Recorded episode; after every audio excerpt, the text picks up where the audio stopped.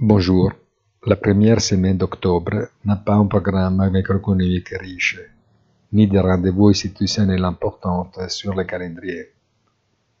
Il part d'un vendredi qui a reconfirmé un sentiment de marché plus pessimiste et suggère de prêter attention au marché d'échange où le dollar reste fort et où en particulier le yen japonais est revenu extrêmement faible jusqu'à rendre probable une intervention non concertée pour éviter quelques glissements. Dans un marché plus fragile, l'émotivité accentue les risques et les dangers peuvent venir de là où on l'attend le moins. Bonne journée et rendez-vous sur notre site easytradingfinance.it.